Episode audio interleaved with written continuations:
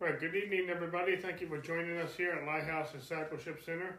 My name is Dave Everett. My wife Sherry is going to be joining us, and we're going to be continuing our Bible. excuse me. uh, We'll be continuing our Bible study tonight on the Believer's Authority by Andrew Wommack. And if you have a book, we'll be in chapter 16 again tonight, which is entitled "God Has Given You Power." We'll talk about more about that in just a moment.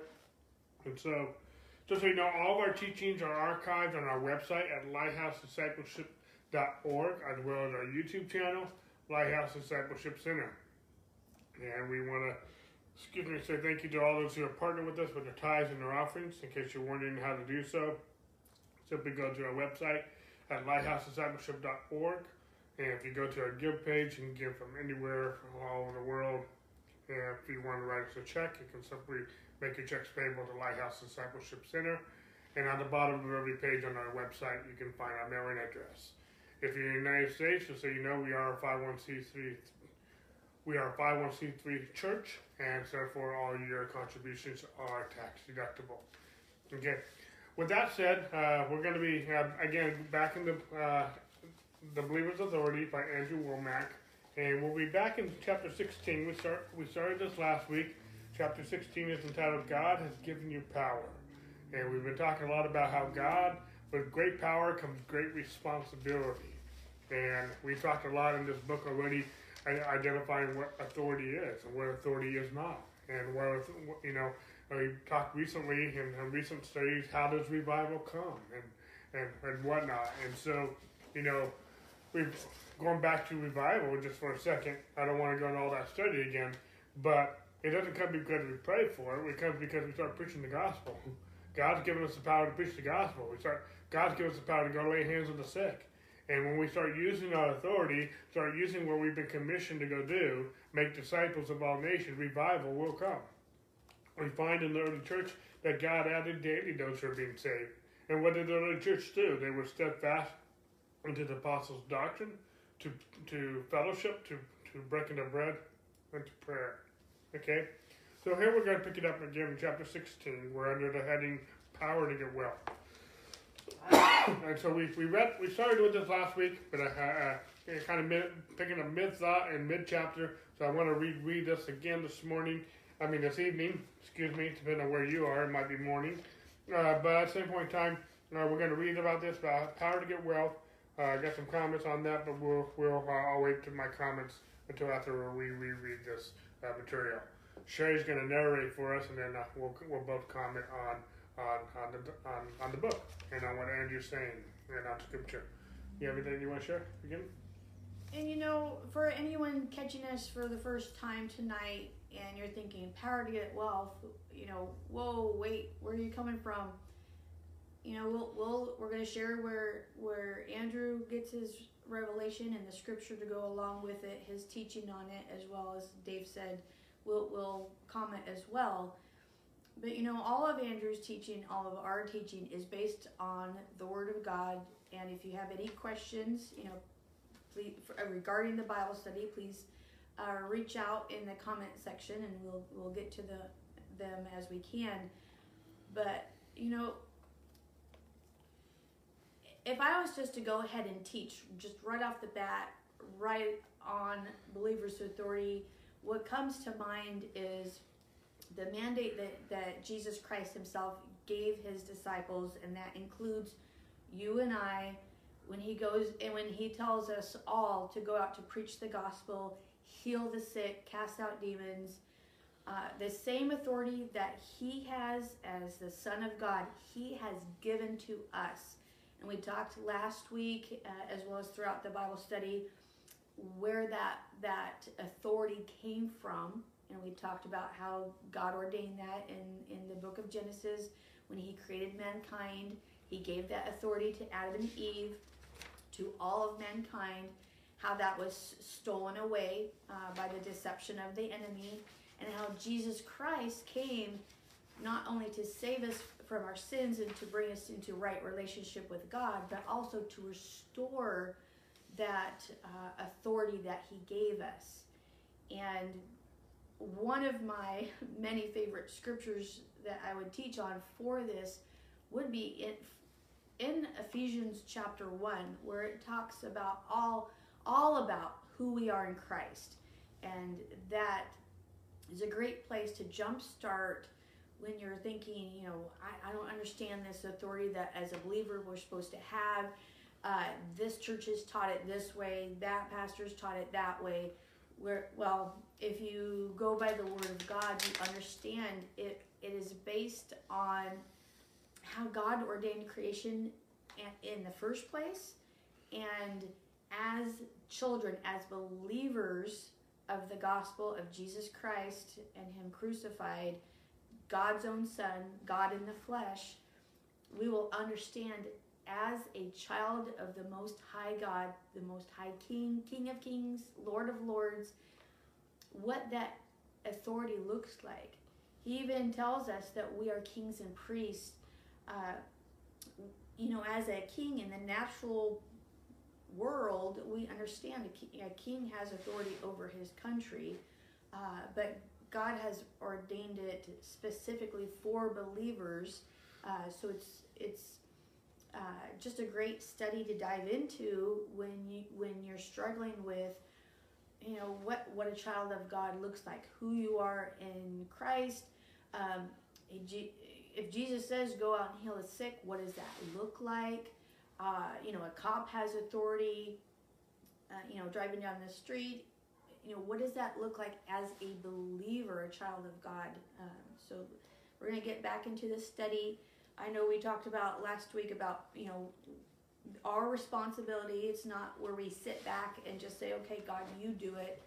God, in His Word, has told us what we are to do and how we are to cooperate and have responsibility. Uh, so now we're going to get into power to get wealth and go by God's word on on how that uh, pertains to the believer. Okay, well, let's read this section again, power to get wealth, and then we'll, we'll move from there. In the area of provision, God has given us power to get wealth. Thou shalt remember the Lord thy God, for it is he that giveth thee power to get wealth, that he may establish his covenant which he sware unto thy fathers as it is to this day. Deuteronomy 8:18. 8, Anytime God gives us power, he also gives us authority so we can release the power and use it. With this authority comes responsibility. This is why God doesn't give us money directly. The scripture doesn't say that God gives us money. He gave us power, an anointing, and ability to get wealth. First of all, God doesn't have money. He doesn't use money. In heaven, there is no currency of exchange. Neither does he make money. If you're praying, oh God, I need a hundred dollars or whatever currency is, is that you need, God doesn't have any of those bills and he's not going to counterfeit them either. He's not going to make money and put it into your pocket. The Bible says Give, and it shall be given unto you. Good measure, pressed down and shaken together, and running over, shall men give into your bosom. Luke 6:38. Since God doesn't have money directly, he sends it to you through people. God impresses other people, and people will be involved in getting you his supply. There's a lot I can talk about this subject because this subject's very uh, well, dear to me in one sense, and I'm not going to spend a lot of time here because this topic, this study, is about believers' authority, not just about finances. We spent we talked a lot about a relationship with God in this, and, in our, all of our studies. Uh, we talked a lot about healing in a lot of our studies, and we bring up finances quite a bit too.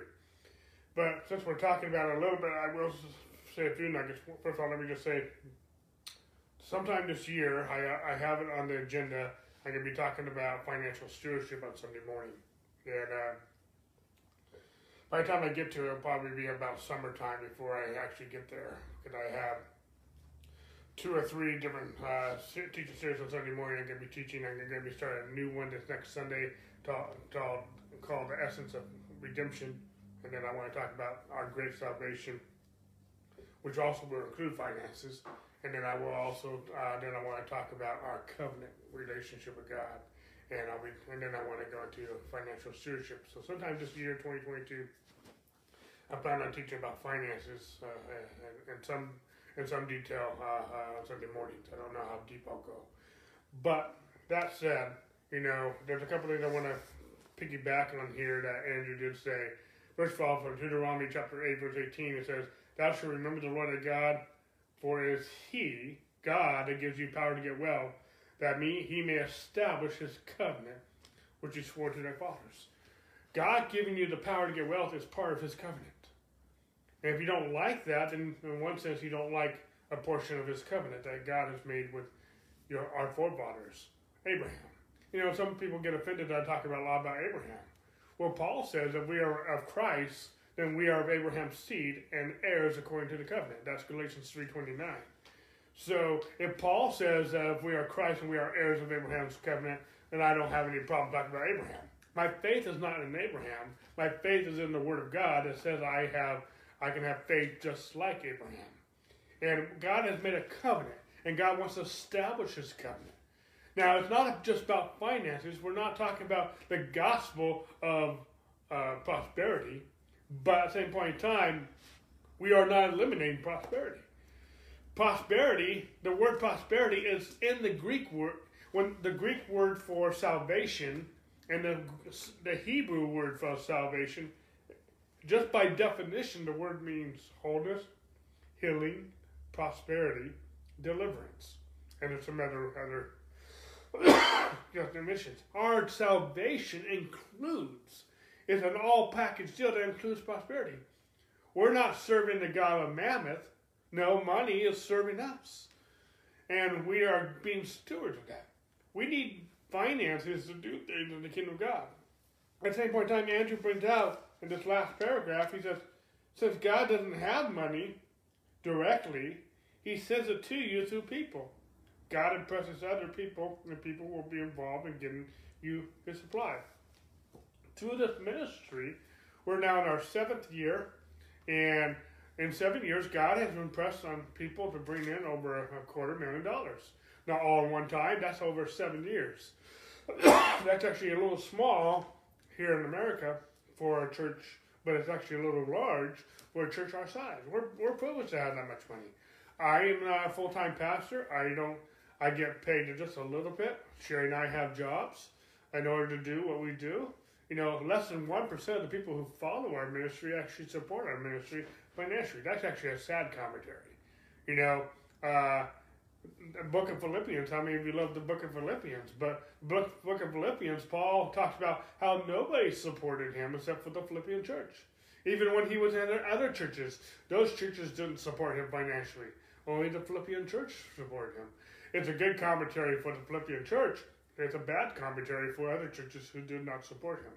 And so, and, and, and so I'm not going to go into all that right now, but at the same point in time, I'm thankful who to people who are supporting us. Probably, like I said, about only about one percent of the, the people who that we that we that follow our ministry on a regular basis support us. That's actually a sad commentary on their part. I'm not saying that to implore you to give to us. I encourage you to to be obedient to the word of God in that, and we thank you for your tithes and your offerings. You know, but I know that God's going to impress people on put on the heart. We would not be able to have these live streams unless we had that one percent of people who bring in about a third of the money that we really need to run this ministry. About a third of that's coming through right now, but we're thankful for that third because if that third did not bring support us financially, we would not be having these live streams. We would not be doing this ministry as we're doing it. And so, but we're thankful for that. God has impressed people on our hearts to, to support us on a regular basis, and we're thankful for that. God didn't do it, but God, God has a kingdom, and God has impressed people on our hearts to support us. You know, even on our business. Excuse me, back in 2000, uh, I forget what year it was. I think it was around 2009, 2008. I think it was just before 2009, so I think it was 2008. I had a accounting business and there was a time that I used my authority and I said, Phone, I want you to ring and bring me business. And there was a, a week in there that the phone rang 80 times in one week because I commanded that phone to, to give me business. Finally, I got so much business in that one week that I had the, the phone just kept ringing. I finally just told that ring, ring, phone, shut up. and it did. And it never rang again. So I don't know if I made a mistake there. But you know, even in our own business, we have an apostille and notary business, uh, and so I'm not going to go into all the details explaining what apostille is, but we serve uh, people in all 50 states in the U.S. getting their documents legalized so they can use them in other countries. And so we- we have a, a very uh, good business. It's still in the early stages of the business, but it's growing. And I mean, we have some slow days and we have some busy days. Last Monday, it seems like Mondays are our busiest day. Uh, Sherry and I were, the phone was ringing off the hook. We're both answering the phones. We couldn't get to the phone. We actually lost a lot of phones, Carl, because we just couldn't uh, handle them all. But God was bringing us business so that, again, we could do this ministry and we could do everything we're doing. God impressed people on their hearts to, to and God gives us the power to get this business up and running so we can have business so that we can do this ministry. These, this business is in existence to replace the, the 99% who are not supporting us. And so, but God, but that's not, not, you know, as much as that can be a sad commentary to the 99% of the people who are not supporting us, God is impressing those, even through business, to support us. And and what it goes right back with it first that God has given us the power to get well. Are we wealthy? Well, we don't have millions of dollars, okay? Uh, but we are content. We are expecting more. We're, we're thankful for more. We're believing for more. But at the same point in time, if we if we have a covenant relationship with God, and that covenant relationship with God says that God has given us power to get well. Even, no matter what we lose, no matter what we have, if we have the source, who is God, to give us the power to get well, then yes, by that means we're wealthy. Because this well, called the covenant of God, will never run dry. No matter what the economy, no matter what country, no matter where we are, God's covenant will never run dry. And so, yes, one sense, God doesn't have a, a currency in heaven, but I am part of the economy of God. And God says, my God shall meet my needs according to his riches and glory in Christ Jesus. My God, and the covenant relationship I have with my God says that my God gives me the power to get well. Now, with that, going, let's take this authority and power that we've been talking about already in this lesson. With great power comes great responsibility. That's called stewardship. Everything I have, a hundred percent of it, not just the tithe, but all hundred percent of it, I need to be a good steward of that and my time. And that's what I'm going to be talking about a little bit later on in this year. We have a whole Bible study on, on financial stewardship. It's not a popular subject with some people. Some people don't like talking about finances. No, the Bible talks a lot about finances. Let me just make one more one more point. Jesus talked more about finances than he did about faith, because he knows that we need it. He knows that's part of this world. It's part of the thing that we are involved with. It's not a problem to have money. You just don't want money to have you. You know that you can lust for money whether you're poor or rich. Do you know that you can covet money whether you are poor or rich? If you don't have money, you can be coveting it. If you do have money, you can still be coveting it. It's not about being rich and poor. It's about doing what God has called us to do, and God has given us power to get wealth so that He can establish His covenant. Why do we need money? So- we can establish this government. We, there's things that we need to do, and those things cost money. And so, even this, you know, the religious leaders came to disciples, came to Jesus, asking him how they're going to pay taxes. Well, Jesus some people think Jesus didn't have money. I disagree with that. And I can bring that out in Scripture. But at the same point in time, he just had Peter go fishing, and uh, the, first, the, the first coin, like, the first fish he caught, there was a coin in his mouth to pay fish to pay his taxes. God doesn't have uh, currency, but he has the power to get wealth. And so uh, he doesn't have money growing on trees. At the same point in time, he, he's got a kingdom of people that he can press on your heart to come and give you the finances you need to do what God has called you to do. Okay, and I I, I go a lot of different levels with that and tangents, but anyway. And you know, there's a lot, again, so many scriptures to be able to to share, and I, and you know, finances, whether it be tithing or the idea of wealth for a believer can really step on some toes. And it's hear God's heart on that. He wants to bless his children. His covenant is for us to be blessed. But we aren't to hold on to that blessing. We are, as Abraham's seed, blessed to be a blessing. Amen. Along with that, might be paying tithe to the local church or to a ministry that is blessing you. Uh, you know, there's so many stories that we can share once um, we understood about believers' authority, about the idea of wealth as how God has it for His children. Um, you know, I believe it was last week when Dave, or maybe it was Andrew. I think no, I think it was Dave shared about the the widow who basically had nothing, and the prophet came came to her house and basically turned things around by saying, "Hey, God told me to come to you." Um, and, and she only had a little bit of oil, a little bit of flour to make the last meal for her son and the prophet was like, No, feed me first. And, and then basically, my words, see what God's going to do. Once she fed him, he then instructed her take all the empty uh, containers you have in your house, go to your neighbors, ask for some oil. That oil, she was, I mean, it didn't run out. She was able to, to feed her and her son and the, the, prophet by either selling it or you uh, you know using it to make uh, food with it. And you know in that year of drought or, or that period of time when she was in need that did not run out. God took what was in her hand to give her wealth to be able to survive to provide for her household her and her son to to you know feed the, the prophet you know one of one of god's anointed and that's just one story of God's provision. You know, Dave shared about how you know Peter and Jesus needed to pay taxes, and they didn't.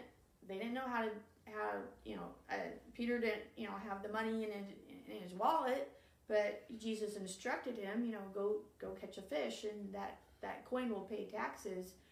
You know, there's times Peter, a fisherman, worked and toiled, caught nothing.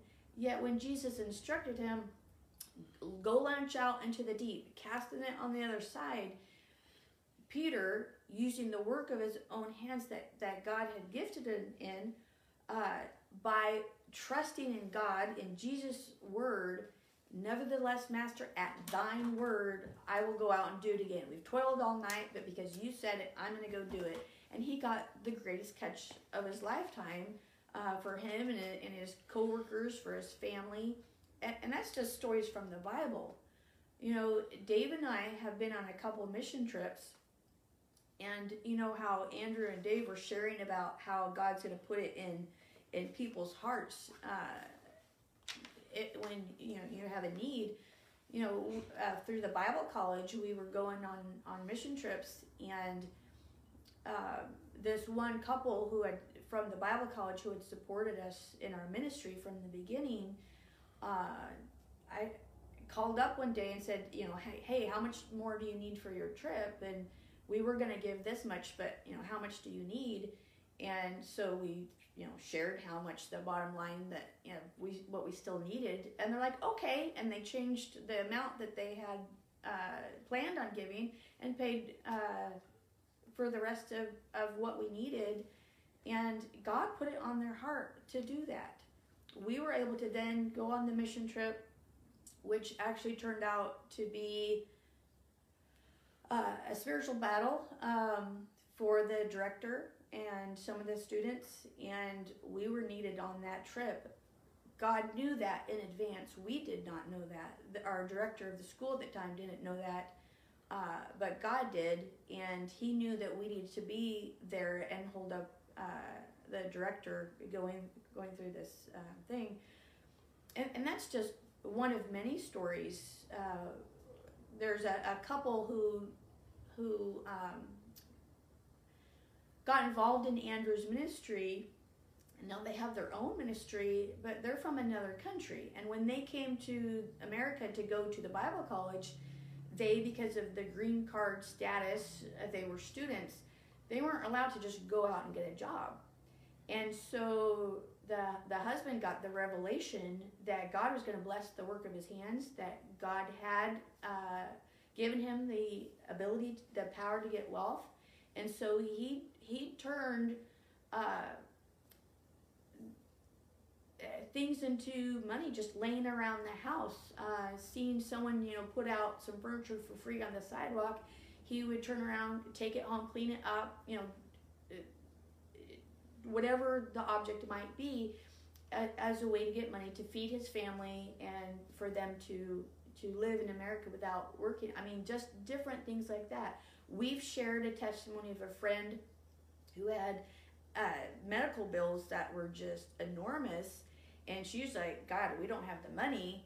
Um, but a hobby that I have, God is making jewelry, and God put it in her heart, sell your jewelry. And she paid for all of her medical bills just by something that she had on hand that she was able to do. God gave her that ability, that power to get wealth to, to pay for these bills. I mean, the stories are, are tremendous. You know, even in Psalm 90, God talks about establishing the work of our hands, but in the beginning of the verse, he says, Let the beauty of our God be upon you.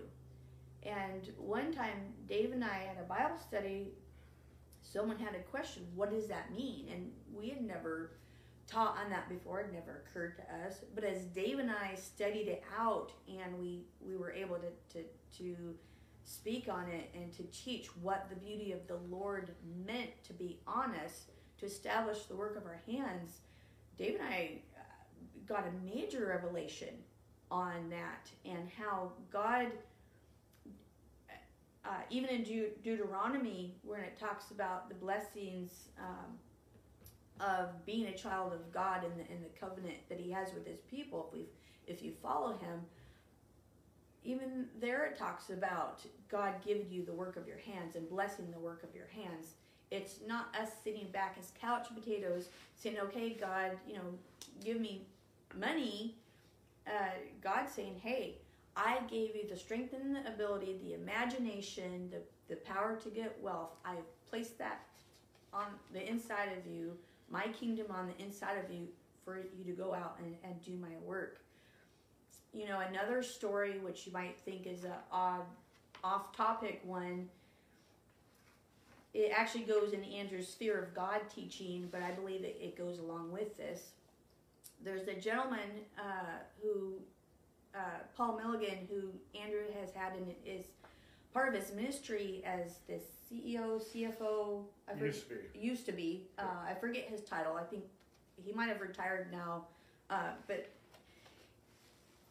he used to work for a company. He was under a, a, a gentleman, um, and whenever Paul would have an idea or something that that improved the the the job, um, his his boss higher than them would always take the credit. He got raises, he got bonuses, all because of Paul's ideas. Paul didn't complain he respected and honored his boss, even though it could have been his right to say, wait a minute, I'm the one who came up with the ideas. I'm, I'm the one that should be getting the bonuses uh, and, the, and the raises and the promotions. But no, God placed in his heart, no, Paul, I want you to honor and respect this man as honor and worship unto me. And so Paul humbled himself. He honored his boss and it, I think it was within three years, uh, the the boss is higher than his boss came to Paul and said, "Hey, wasn't this your idea and not his?" And you, well, yeah, it was. Well, what about this? Oh, that was mine too. And they they promoted Paul and were blessed and honored that a man with such integrity would hold his tongue and be respectful, even though it, it was his right. And see, it was just like Joseph in the Bible in the Old Testament. Everything was stripped away from Joseph. Uh, his brothers tormented him. He went through a lot, was thrown in prison for something he didn't do that he was accused of. Yet God promoted Joseph into being the, the second highest uh, authority in the land under Pharaoh.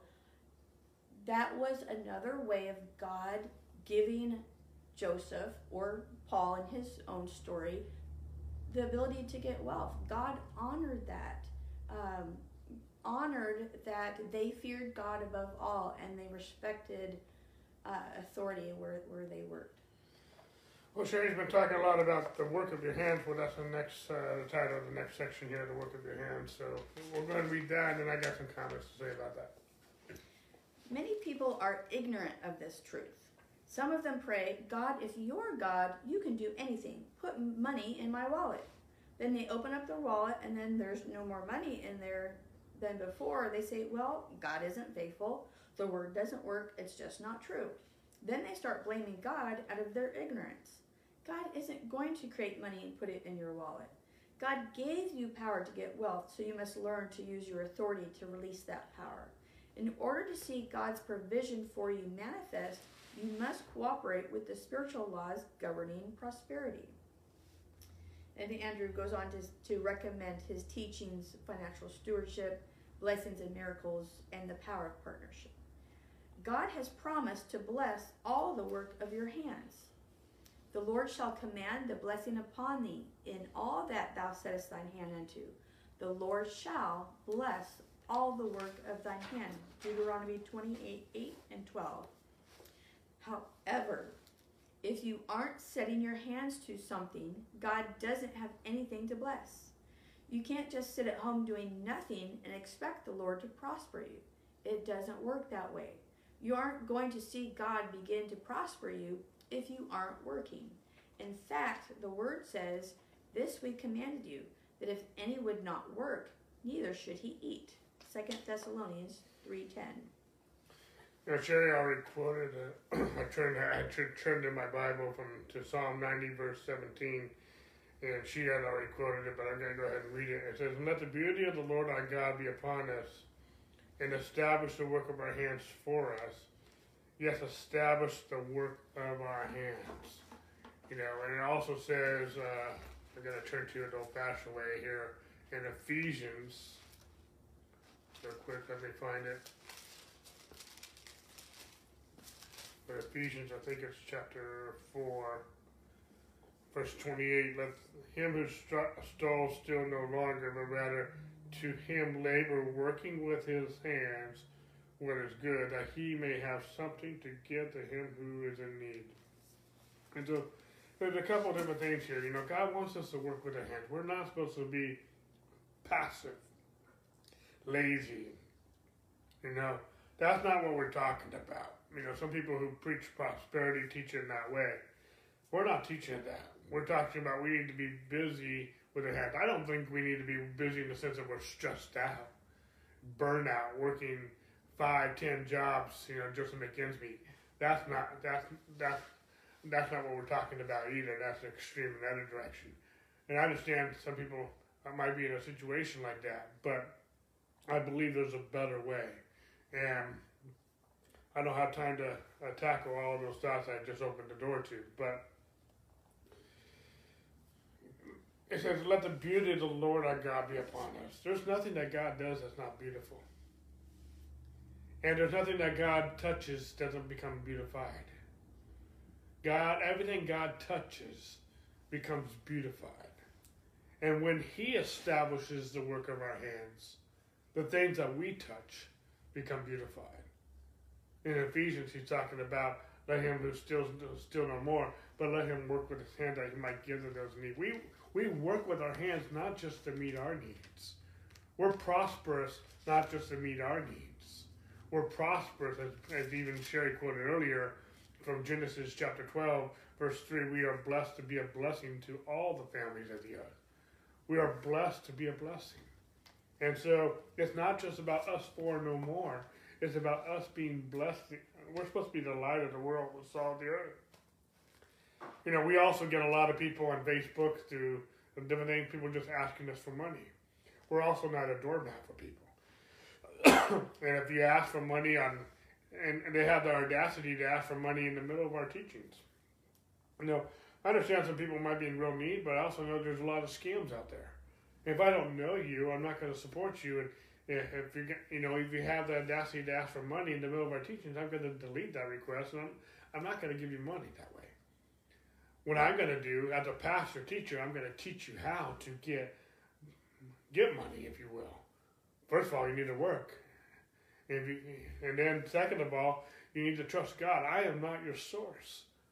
Okay, and God's not going to have money just come in the hand out, out, of the sky. At the same point in time, yes, we did teach that, that God will put it on people's hearts to to to to bring money to you. But I do know that if I don't know you in one sense, especially in this type of format, you know, uh, there's so many scriptures that ring in my head. I'm trying, trying to get this in as concise as possible. But you know, I think it would do more damage than good to some of you to give you money I don't even know you, rather than to teach you to trust God, teach you to rely on God, teach you to get a job and whatnot.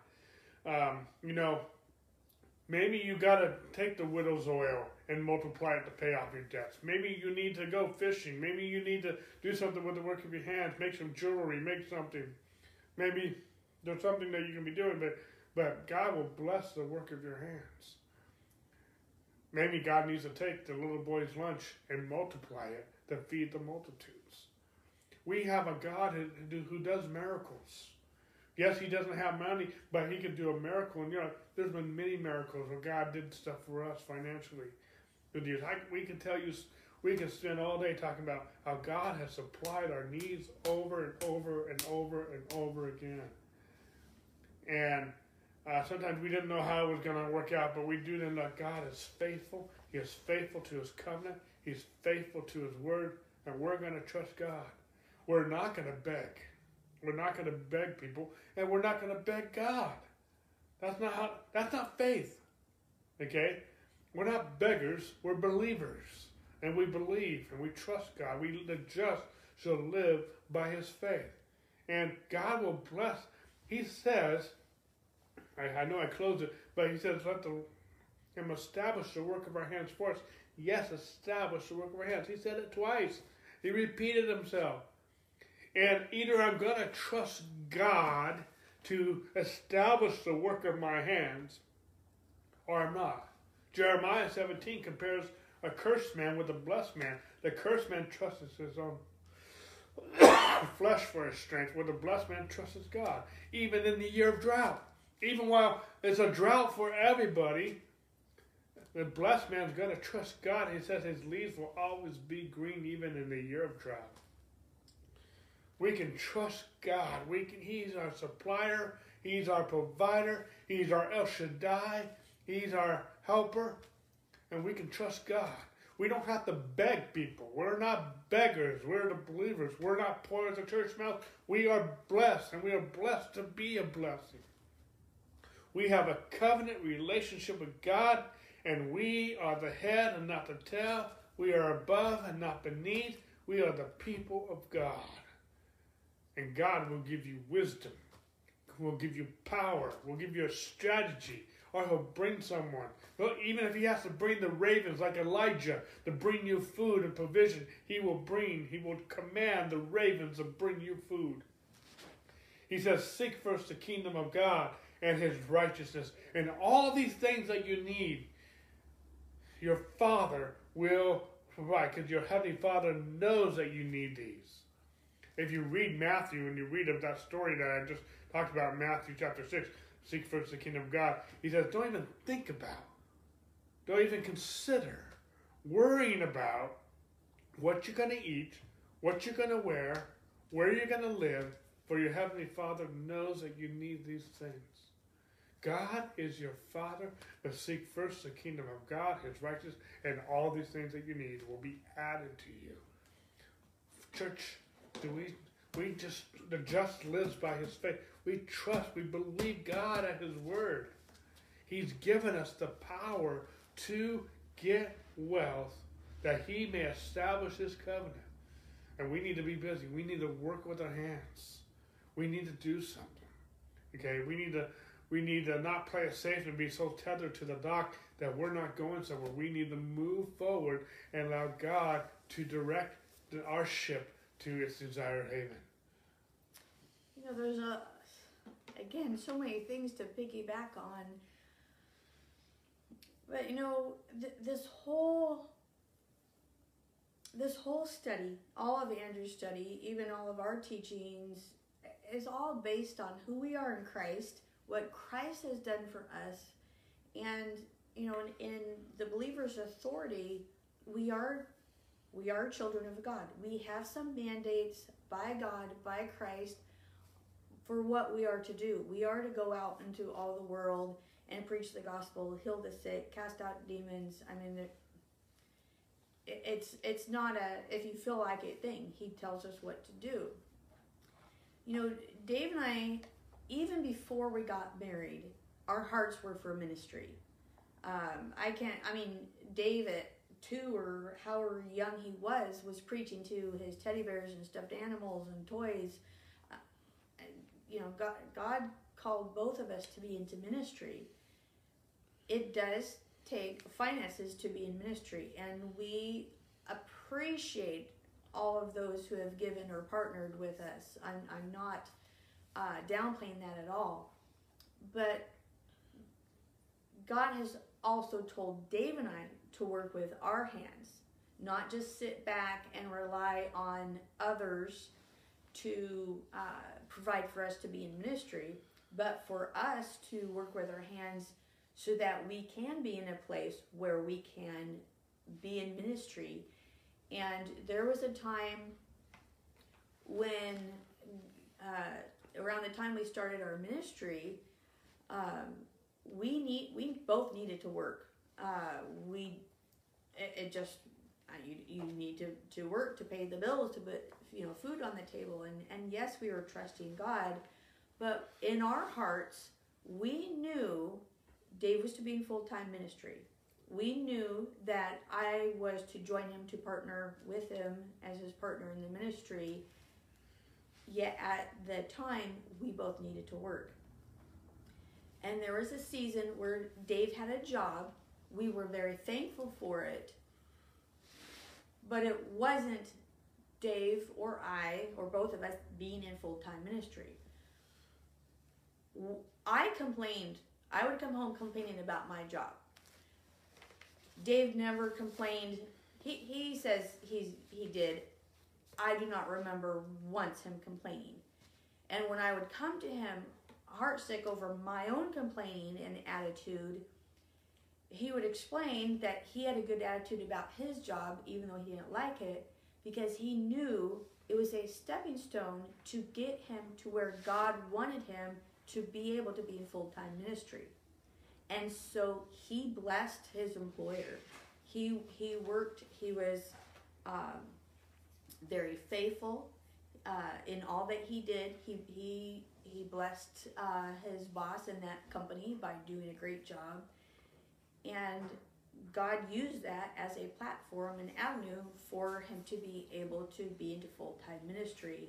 And you know, it could be a season that any of us are in where we might need to work hard. We might need to provide for our families and, and work extra hours or, or two jobs or whatever it might be. But you know, our attitude has a lot to do with it. When I was able to change my attitude and realize that I was a blessing at my job to the people I worked for, uh, to my caregiving clients, to my my bosses in the office, uh, God really blessed the work of my hands. Uh, I was given uh, favor. I was given hours when other people weren't getting many hours. You know, as a caregiver, you you didn't uh, you just didn't get full time hours. That is just how it was. And I was given given a lot of hours. Um, I had such favor with my job that sometimes they would take me off shifts to go to a, a different shift in the middle of my shift because they needed a caregiver to put out some fires at this other client's, uh, whatever it might be. Uh, there was one time a client and his daughter both were clients um, for my caregiving company, and the daughter passed away unexpectedly, and the dad was grieving. Uh, no one expected uh, her to her to die so so young, even though uh, she had some health issues. And my boss called me in the middle of my shift and said, "Look, this is what happened. We need you to go over there because they need a caregiver." who is faithful, who is compassionate, and who can be there and and help them out. And you know, it, it wasn't fair to the client I was on shift with, but they needed a caregiver they could trust to be able to go do that. And they could put me on any client, any shift, give me the hours that uh, Dave and I were praying for, because I I I was faithful in the work of my hands, and God blessed me in that area and you know, we are to we, we are to be a blessing, not just to be blessed, to be a blessing, and that is it, I mean, we've been talking about finances and, and wealth, and sometimes that is taking what God's given us as far as our abilities and giftings, whether it be Dave with accounting in his job, whether it was me with my caregiving, and God used it. I mean, there were times when Dave had prospective clients who needed his services desperately, but they could not afford his services. And Dave would work with him and said, "Look, if if um, if I can get you going at least with uh, QuickBooks or whatever it was, I'll teach you how to do it. So that if if you can just you know." Uh, bear with me so I can get you going, get you started, get you established. I'll teach you so that it'll be better for you financially. That could have hurt Dave's business because he's basically given away his his smarts, his resources, his training for free.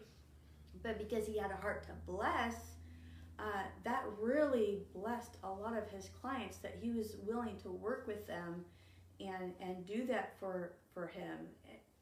You know, it's there were times when God put it on our heart, and this isn't this isn't to boast on us. It's just examples of God putting it on someone's uh, heart to to give financially. We had students at the Bible college who couldn't pay their tuition, and we would go to the director and say, "Hey, uh, this person, this student is on our heart. Can we add this to their tuition and, and pay for it for this month?" Um, you know who you don't have to tell us whoever the student is that's most in need to pay for their their classes you know here put this towards their tuition uh, you know there's different ways that that us as children of God as blessings can be a blessing to somebody else. Let me just add to that. You know, maybe you don't have a, maybe you can't find a job. I mean, there was a season of, five years I couldn't find a job. I tried everything from McDonald's to Taco Bell to things I wasn't even uh, qualified for to obviously the things I were qualified. I put I put so many applications in. I put hundreds and hundreds and hundreds of applications out there. I couldn't even get an interview. And maybe you're in a situation where you can't. You know, someone says you can get a job. Now, right now in, in America, I don't know where it is with you, or at least here in California, there's more jobs. There's so many jobs available. We actually went. Uh, we had some missionary friends in town yesterday, and we met at a Denny's, and the Denny's had to close at three in the afternoon because they didn't have enough employees. You know, and we don't normally go to Denny's, but we, we went there. You know, so there's jobs available right now, but the point I'm getting to, actually, I've lost my point. Uh, what I'm going to say, I remember it's coming back. You can volunteer your time because you're doing it unto the Lord. I'm not saying that one might be your first resort, but you can volunteer your time. You know, again, this uh, when I started my bookkeeping business back in 2013 ish and whatnot, and some clients couldn't afford me, I, I, I did some, uh, one client, his finances for free, I said, You can't afford me, but you can refer me. If I do a good job for you, will you tell your business associates what I've done for you, and hopefully I'll get the job from them? And I did. And so I don't, you know, I felt like God gave me the, the, the wisdom, the power to do that. And then there was a time a couple years later when we were we had to pay a bill, an extra bill came on us that we weren't expecting, and out of the blue, this client I had served for free for a couple years, paid a check came in the mail He said, I, was, I just want to give you a love offering as a thank you for what you did for me two years ago. That check came in at a time when we needed it for a special bill. God's awesome, you know. And so when sometimes God will sometimes give you a strategy to to do things that just are just backwards. I mean, just and uh, to society. I want to read this uh, last section at least before we before we finish off here. We just have a little bit of time left. Um, uh, go get a job until. God is into work. He's into you doing something productive. That's why welfare, as it's currently being practiced in our country, isn't a godly concept. I'm not saying that any person who's receiving welfare is ungodly. I'm not saying that God hates them or they're in sin, but I'm saying it isn't God's system. Anyone might need help on occasion. There's nothing wrong with you taking the help of other people or a government if you are in a situation where you temporarily temporarily need it. But to be a second, third, or fourth generation welfare recipient where you just sit at home and let the government pay you for doing nothing is an ungodly concept. If you're going to get into God's divine flow of provision, then you need to start doing some things to release that power and see this anointing begin to generate the income you need. God has given you the power to get wealth, but you need to do something. You need to work. You need to set your hand to something productive. One of our partners worked as a CEO of a corporation, then suddenly his company downsized and he was laid off. He started drawing unemployment and took that for a period of time. He wanted to work, so he put in resumes all over town, but this was during an economically challenging time and he was overqualified. Therefore, no one was hiring. When he was a few weeks away from getting his house repossessed and losing everything, he came to me and asked, What do I do? I answered, Go get a job. He said, I'm trying. I continued, No, I mean go get a job until. There's nothing wrong with you believing for another CEO job or something similar. But until you your better paying job comes in, get a job stocking shelves or flipping burgers. This guy was highly offended. I'm a CEO. I couldn't do something like that. Besides, I need more money than that. My house is about to be repossessed. He was something like $5,000 behind and hadn't worked in over a year. I told him, if you would have been stocking shelves or flipping burgers for the past year, you'd have had enough money to keep this house from being repossessed while repossessed while you still sought the job you're believing for. There's nothing wrong with you not wanting to stay there, but you've got to do something. By doing nothing, you are abdicating your responsibility and keeping the blessing God wants to give you from manifesting. You can pray and pray, and you might get a miracle that will tide you over to the next week or month. But then you'll have another crisis next month, and the month after that, and the month after that. You aren't going to see the supernatural flow of finances start manifesting in your life until you recognize God gave you power and authority to get wealth. You need to stand up and use that power and authority by doing something. Many people are waiting on their ship to come in, but they're but they've never sent one out. They're waiting on a crop to grow up, but they haven't sown any seed. They're believing God for a great supply, but they haven't cooperated with his spiritual laws concerning prosperity. Remember, the word says, Give, and it shall be given unto you. Good measure, pressed down and shaken together, and running over, shall men give into your bosom. For with the same measure that ye meet withal, it shall be measured to you again. Luke 6:38. Are you using a tiny little thimble, throwing God five bucks here and there, thinking that you're really being generous when the truth is the tithe off your paycheck would be 200 300 or $400? Are you tipping God and wondering, how come my finances aren't coming in? I'm praying and believing for prosperity. The Lord said He would give back to you with the same measure that you used. If you're using a thimble, then He's going to use a thimble to give back to you. If you need a bucket full of finances, it's going to take a long time for God to measure that back to you with the same measure you gave out. This is how the kingdom works. God doesn't give you money, He gives you the power to get money. Then there are things you must do to release that power. One of them is to set your hand to something. Stocking shelves or flipping burgers is better than getting welfare. Hey Andrew, I'm actually actually making money more money off of welfare than I could work in one of those jobs. The difference is God can't bless welfare, but He can bless stocking shelves or flipping burgers. He could promote you to manager. While there, you could meet someone who could give you a promotion or even offer you another job. But when you're doing nothing, you're hindering the power of God from flowing in your life. It's not God who fails to answer our prayers, it's us who fail to take our authority and use it properly. You know, I used to work at In-N-Out. I worked there for 10 years. Of you know, a lot of you know what that is. Some of you from another country might not know what that is. But it's a pretty popular burger joint here in uh, uh, um, uh, Southern California, Christian owned, whatnot. You don't know how many times during those 10 years I was given a business card by some uh, business person because they saw how I worked.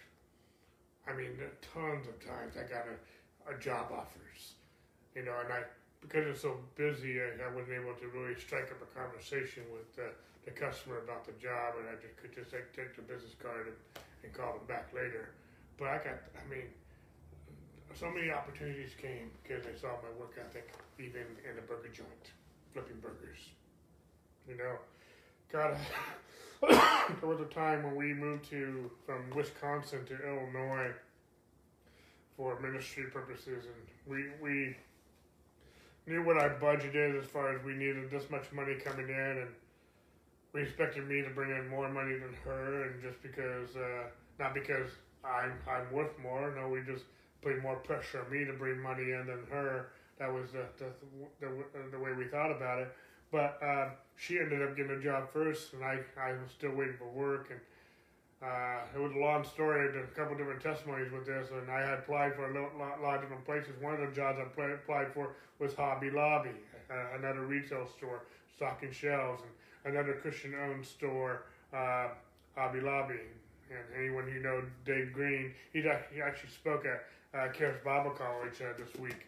Uh, and so he, uh, anyway, by the same point in time, I was, uh, I applied for there, and I, at first I didn't get the job, and finally, back in the day when there were used to be jobs in the newspaper, I would, I, found, I remember we were actually in our, our bedroom floor, getting ready to call. I had highlights on jobs. I thought I would try. I knew I wasn't qualified for them, but I thought I would try, and I, we were praying for favor. That God would give me favor with these jobs and I, I, remember reaching for the phone. I would literally was reaching for the phone. Sherry was there, and I was reaching for the phone, and the phone rang.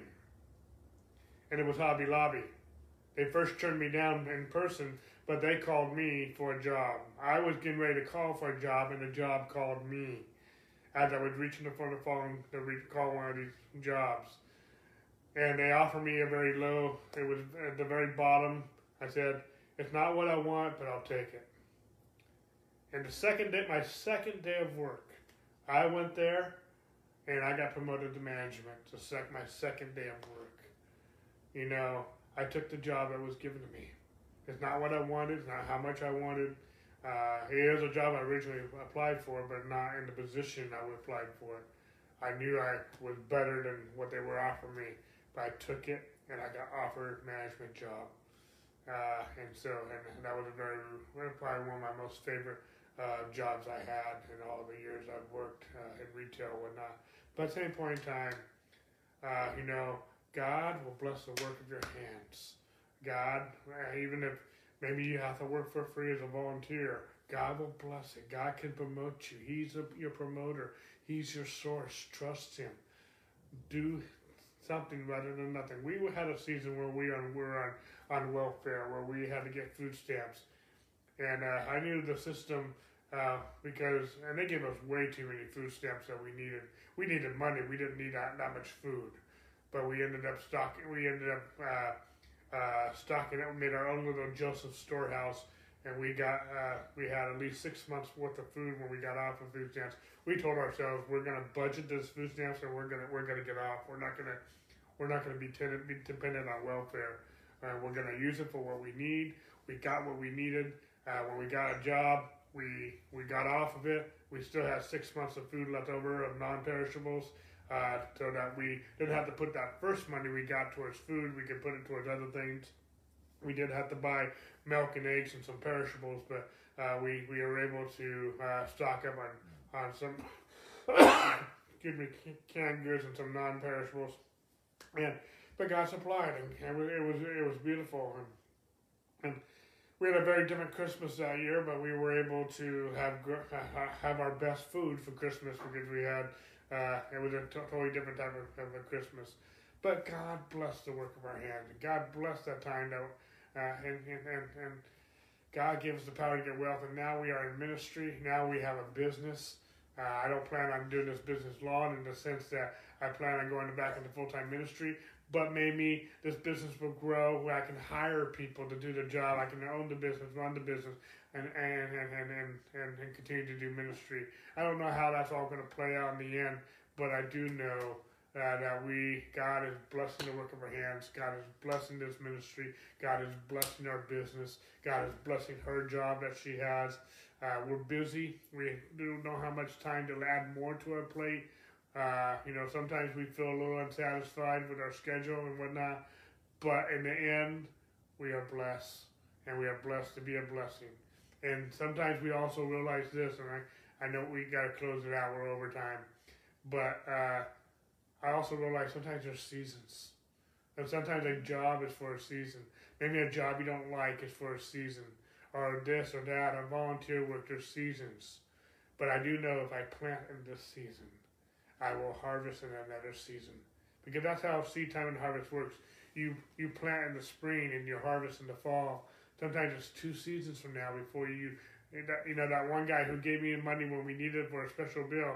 I have planted seed two years ahead, and that seed harvested at a time that we needed it two years later. I didn't know that was going to happen, but God has met our needs. And so, uh, and, anyway. and you know, in that, that season, and hear Andrew's heart, hear ours. It's not wrong if you're on welfare or uh, needing assistance. We're not condemning, Andrew's not condemning, God's not condemning what Andrew was sharing that it's not God's system. Yes.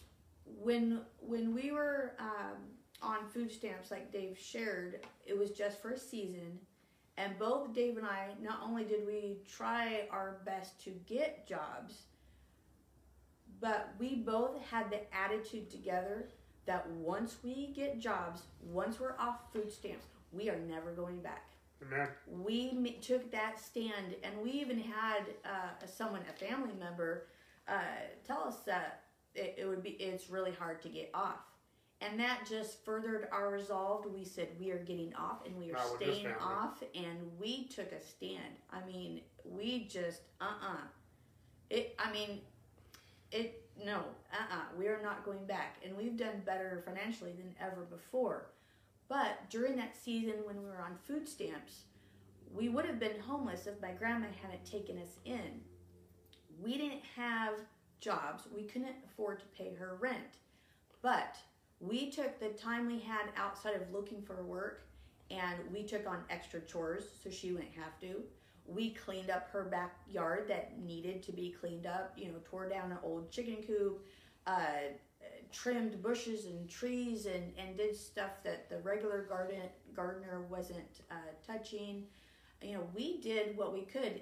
Dave, who's a master organizer, actually reorganized my grandma's uh, garage that hadn't been touched since before my grandpa had passed away, uh, just to bless my grandma for taking us in.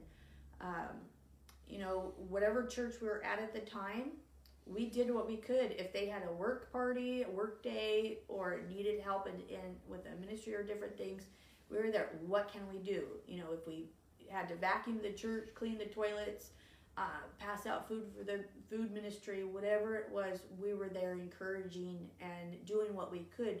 We weren't able to give financially during that time, but we could give ourselves.